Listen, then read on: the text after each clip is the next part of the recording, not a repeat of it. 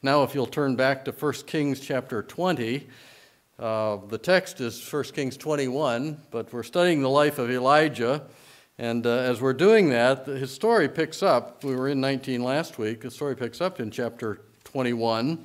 But I want us to look quickly at the events that happened here in chapter 20. They show us that God is in control of nations and kings, even those nations and kings who are wicked. And he does what he says he will do and what he does is just and right. Title of the message God Keeps His Word. There are two battles uh, recorded in chapter 20 that took place a year apart. We're just going to hit some highlights of those. Even though Ahab was a wicked king, God was protecting the children of Israel from the nation of Syria. Ben Hadad was the king of Syria. He made a league with 32 kings and uh, attacked Israel. And so in this chapter, we have those two attacks, those two battles. Let's look at, uh, first of all, uh, verses 3 and 4 and see how Ahab responded when Ben Hadad sent him a letter uh, that was threatening him. He says in verse 3 Thy silver and thy gold is mine, thy wives also and thy children, even the goodliest are mine. And we see uh, the, the answer that Ahab writes or sends, verse 4 And the king of Israel answered and said, My lord, O king, according to thy saying, I am thine and all that I have. just like that, Ahab is ready to just capitulate, give everything over to the king of Syria. The elders and the children of Israel were against that. In verse 8, they told him, Don't listen to him. Hearken not unto him, nor consent. And God sent a prophet to Ahab in verse 13, he said, Thus saith the Lord, Hast thou seen all this great multitude? Behold, I will deliver it into thine hand this day, and thou shalt know that I am the Lord. And God did exactly what he said he would do. If you follow down the text to verse 21 of chapter 20, the king of Israel went out and smote the horses and chariots and slew the Syrians with a great slaughter. A year later, Ben Hadad mounted another attack. And his military strategist, said, Israel, Israel's God is a God of the hills. That's why we lost. So this time let's fight them in the plains. And the Israelites uh, in this battle were grossly outnumbered. In verse 27, the second half, it says, The children of Israel pitched before them like two little flocks of kids, but the Syrians filled the country. If you go down to verses 29 and 30, it tells us the, the size of Syria's army 100,000 foot soldiers and 27,000 more who ran to escape Israel. Israel had 7,000 soldiers, 232 princes or leaders, captains of those soldiers. That makes the odds roughly 127,000 to 7,000, 17 and a half to 1. There's a wonderful truth that we have as, as believers as we look at that. The size and strength of the enemy may seem insurmountable, but none of that matters when the Lord of hosts fights for you. We have the New Testament concept in Romans chapter 8 verse 31. What shall we say then to these things? If God be for us, who can be against us? And a few verses later, it goes on to say, We are more than conquerors through him that loved us. Again, God told Ahab that Israel would win the battle. In verse 28, there came a man of God and spake unto the king of Israel and said, Thus saith the Lord, because the Syrians have said that the Lord is the God of the hills, but he is not the God of the valleys, therefore will I deliver all this great multitude into thine hand, and ye shall know that I am the Lord. again, God was true to his word. Verses 29 and 30 tell us that the 100,000 footmen, those soldiers, were slain in one day. And the 27,000 that were left remaining ran to a nearby city, and a, a wall fell on them and killed them all. But Ahab made a huge mistake. He spared Ben Hadad, the king of Syria. And a prophet disguised himself as a wounded soldier and told Ahab that he, as a soldier, had allowed a man in his captivity, a prisoner, to escape. And Ahab gave the sentence for this supposed soldier's punishment. He says, It's your life for his. And then the prophet wiped the ashes off of his face and he said, You've decided your own case, you've pronounced your own judgment. And the chapter ends in verses 42 and 43 He said unto him, Thus saith the Lord, because thou hast let go out of thy hand a man whom I appointed to utter destruction. That's Ben Hadad, king of Syria. Therefore, thy life shall go for his life, and thy people for his people. And the king of Israel went to his house, heavy and displeased, and came to Samaria. He had heard, Thus saith the Lord, in the first battle, uh, verse 13, You'll defeat the Syrians. And they did. The second time he went against Syria, God said in verse 28, I will deliver this multitude into your hand. And he did. And now God spoke this word and said, Your life will go for his life.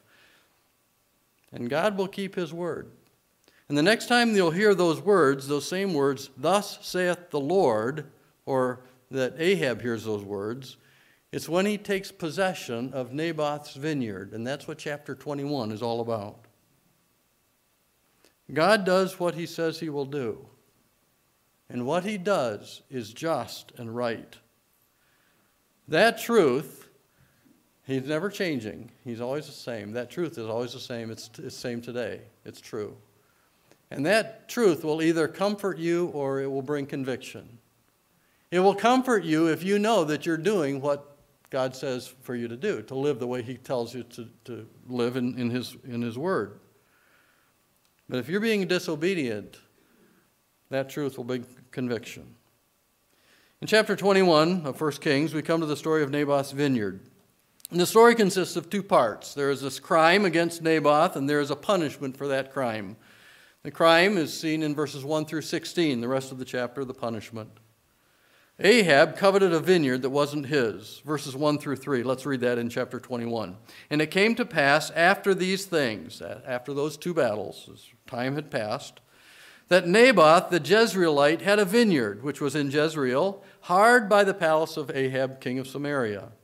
And Ahab spake unto Naboth, saying, Give me thy vineyard, that I may have it for a garden of herbs, because it is near unto my house, and I will give thee for it a better vineyard than it. Or, if it seem good to thee, I will give thee the worth of it in money. And Naboth said to Ahab, The Lord forbid it me, that I should give the inheritance of my fathers unto thee. What do we know about this vineyard? First of all, we see that a, it was in Jezreel. That reminds us of the place that Ahab was riding his chariot, and Elijah outran the chariot to Jezreel after the battle at Mount Carmel. It was right next door to the palace of King Ahab. It, the wording there in verses 1 through 3. In verse 1, it said it was hard by the palace, it was right up next to it. And secondly, in verse 2, it was near unto his house, the house of the king. Ahab wanted it so that he could grow herbs or vegetables. In verse 2, he said, Give me thy vineyard that I may have it. Now, when you think about this, is the same king that back in chapter 20 was ready to give everything over to Ben Hadad when he threatened him. Naboth wouldn't sell it. Verse 3, he said, The Lord forbid it me. He wouldn't sell his house because he already knew that it belonged to God. Say, how do you know that? Well, back in the book of Leviticus, God is speaking in Leviticus, Leviticus chapter 25 and verse 23. And God says, The land shall not be sold forever. That means don't ever sell it. For the land is mine. Ye are strangers and sojourners with me. He wouldn't sell it because it was the inheritance of his fathers. By God's law, given through Moses, Canaan belonged to God but the Israelites were tenants. In times of poverty or lack, they could lease the land, but it would return back to their family in the year of Jubilee. Again, let me just bring up a wonderful truth that's here, a principle of stewardship that we can learn from in this text as we go along. We need to get to a place in our lives where we realize God owns everything. He, he entrusts us with things. And that's the way we need to look at material possessions. They're all God's, but He entrusts them to us as stewards. So a Christian really can't say, It's my money, I earned it, I can spend it however I want. Nor can he say, It's my body, I can do with it what I want. 1 Corinthians 6 19 and 20. What? Know ye not that your body is the temple of the Holy Ghost, which ye have of God, which is in you, which ye have of God, and ye are not your own. What a phrase. ye are not your own. For ye are bought with a price, therefore glorify God in your body and in your spirit, which are God's. We need to get to the place where we know it all belongs to God, and that principle is here with Naboth's vineyard. Well, what did Ahab do? Uh, he pouted because he couldn't get what he wanted. It's unfortunate when those of us who are older still take up those childish traits. Ahab was like that. Verses 4 through 6. It says, And Ahab came into his house heavy and displeased because of the word which Naboth the Jezreelite had spoken to him. For he said, I will not give thee the inheritance of my fathers. And he laid him down upon his bed and turned away his face and would eat no bread. As Ron Hamilton in Patch the Pirate uh, uh, music says, he had the poochy lip disease. it's a great song. Ahab was heavy and displeased. Heavy means he was heavy with sadness. Displeased means that he was angry about the way this turned out.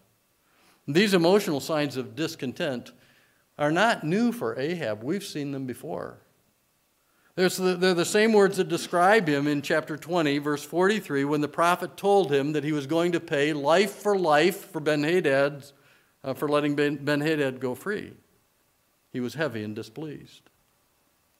He sulked like a petulant child who didn't get his way, laid on his bed, turned away his face, refused to eat. You know, a person who just focuses on the material things in life is not going to be happy very often. Materialism brings the illusions of happiness, but things will never satisfy you in your heart, deep down in your heart. Jesus said in Matthew 16, 26. For what is a man profited if he shall gain the whole world and lose his own soul? Or what shall a man give in exchange for his soul? Ahab then complained to his wife. And in doing that, he just retells this whole story. This is the third time we've read it now, in verses 5 through 6. But Jezebel his wife came to him and said unto him, Why is thy spirit so sad that thou eatest no bread?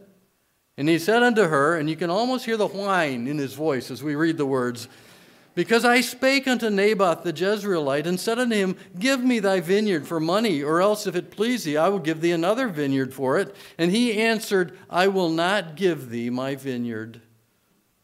When you think about it and you look back at the record, Naboth said, The Lord forbid it me that I should give thee the inheritance of my fathers unto thee.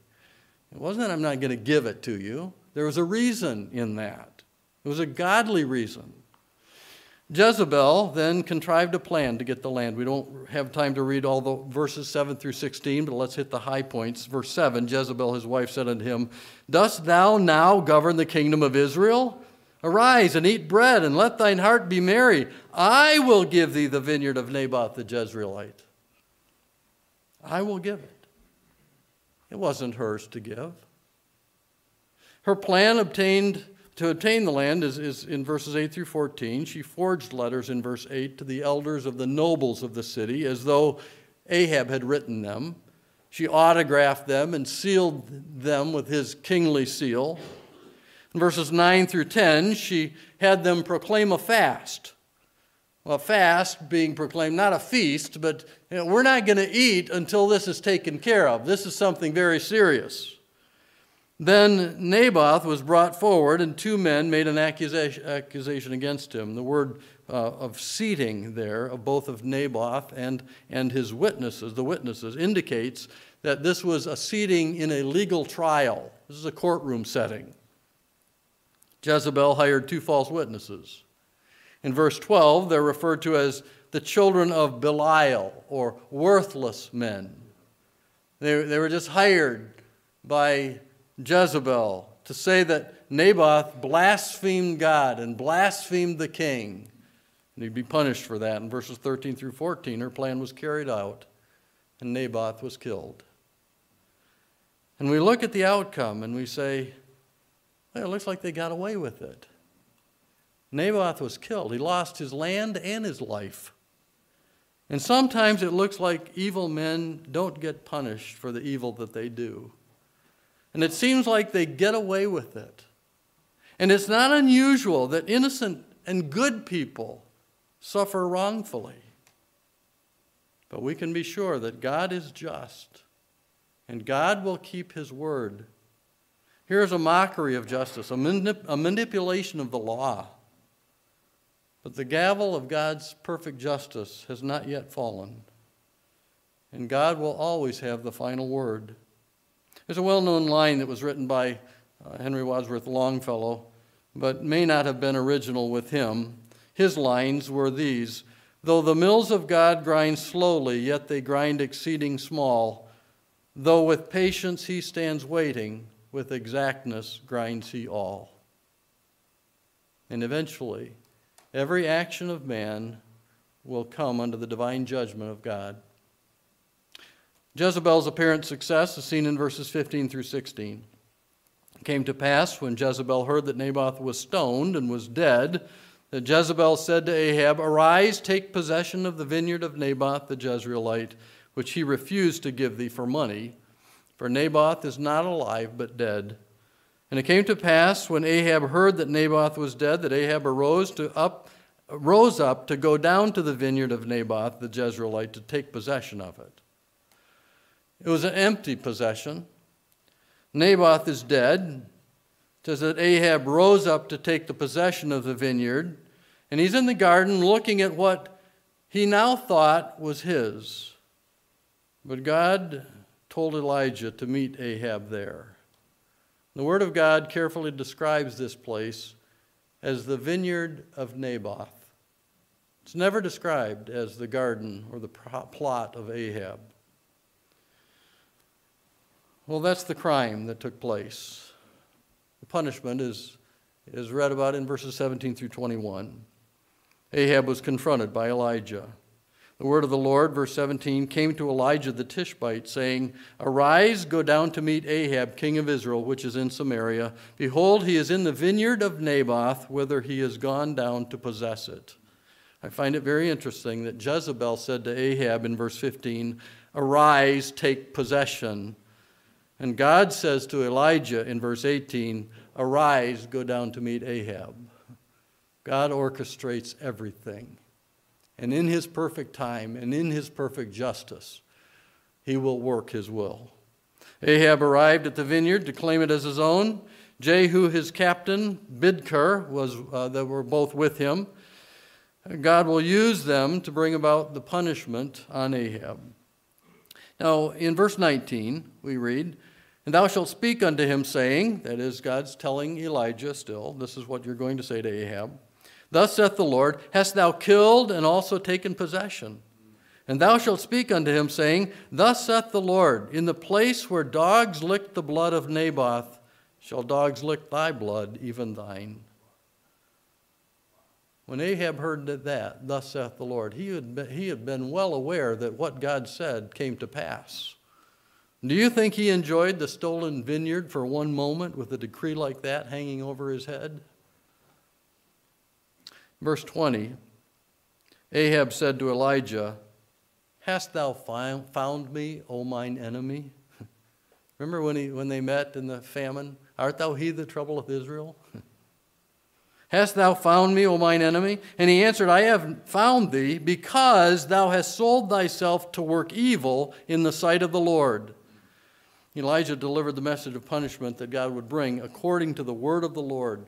And God promised to bring evil upon Ahab, and not only upon him, but on his sons, his posterity, in verses 21 and 22. They would be cut off. And 14 years after Ahab's death, the 70 sons and the grandsons of Ahab were slain. And God also promised that the dogs would consume Jezebel by the wall of Jezreel that very city, verses 23 and 24. And 20 years after Ahab's death, Jezebel was finally killed. Their wickedness is summarized in chapter 21, verses 25 and 26. But there was none like unto Ahab, which did sell himself to work wickedness in the sight of the Lord, whom Jezebel his wife stirred up. And he did very abominably in following idols, according to all things, as did the Amorites, whom the Lord cast out before the children of Israel. You say, what a tragic thing. We find an interesting response that Ahab has. He humbles himself. It's not a humility that leads to repentance. He felt bad that he was caught. He had remorse, but not repentance. But notice what God does with Ahab as he humbled himself. Verses 27 through 9. And it came to pass when Ahab heard those words that he rent his clothes, put on sackcloth upon his flesh, and fasted, and lay in sackcloth, and went softly. And the word of the Lord came to Elijah the Tishbite, saying, Seest thou how Ahab humbleth himself before me? Because he humbleth himself before me, I will not bring the evil in his days, but in his son's days will I bring evil upon his house. God saw his humility, and he held back the punishment that would eventually come.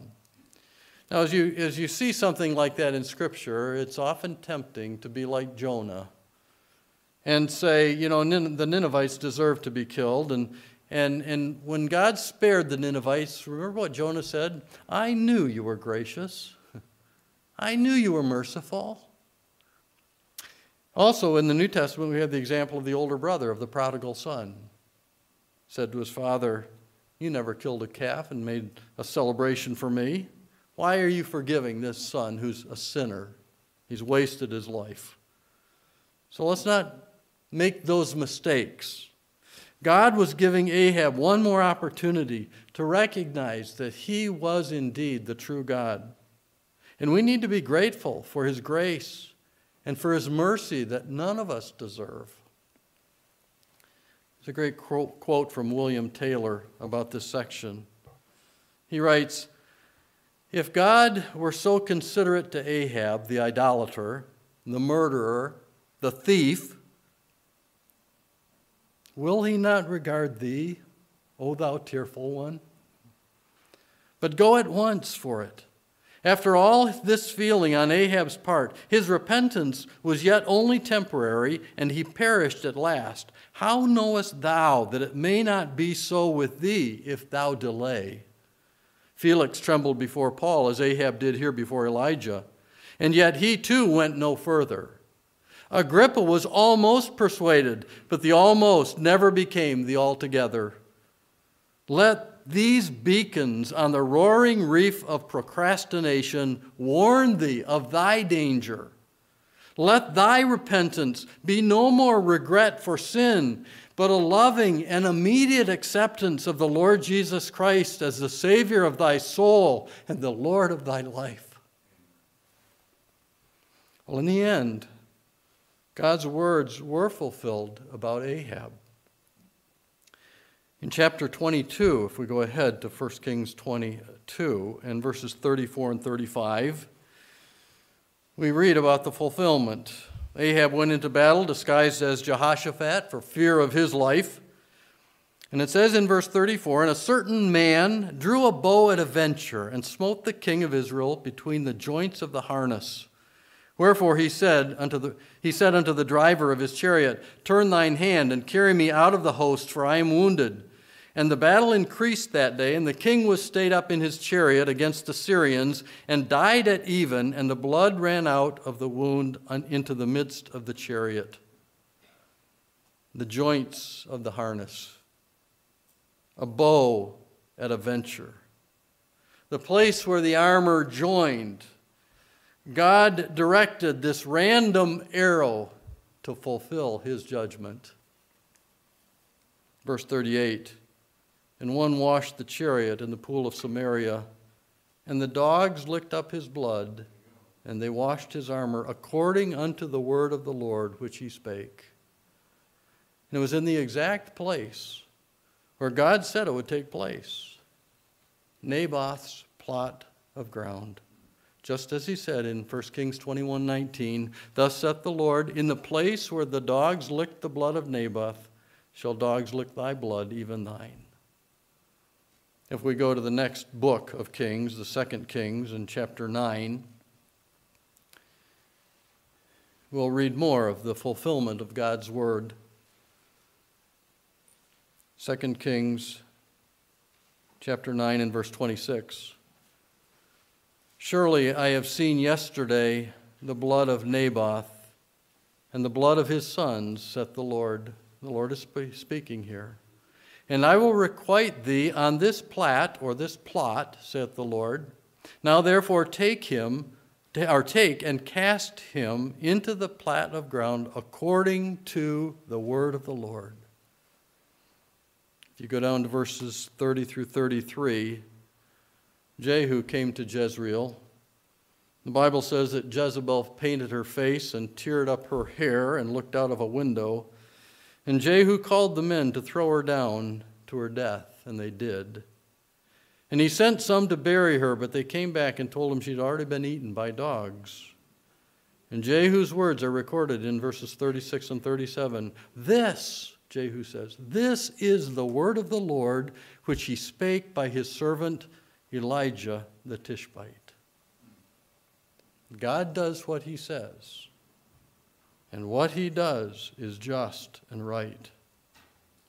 Someday, every man will stand before God and be judged by everything that he's done every action, every word, every thought, every motive. Galatians tells us, Be not deceived, God is not mocked. For whatsoever a man soweth, that shall he also reap. For he that soweth to his flesh shall of his flesh reap corruption. But he that soweth to the Spirit shall of the Spirit reap life everlasting. Those who reject the salvation that God provides through his Son will be punished. Those who trust Jesus as their Savior will have eternal life and eternal joy. Right now, he's waiting for you to turn to Him and find mercy. Would you respond to His call today? Let's pray. Father in heaven, as we have read about Elijah and his encounter with Ahab at the end of Ahab and Jezebel's lives, we understand that you do what you will say, that you, what you say you will do, and everything that you do is just. It's the right thing to do. And I pray that today we'll hear your voice, the word of the Lord, and know that your word says that if we trust Christ as our Savior, we'll have eternal life. And if not, we won't.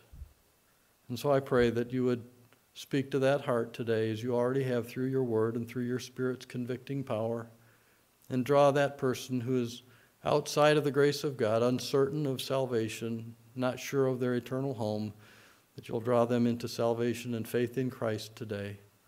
We pray in Jesus' name. Amen.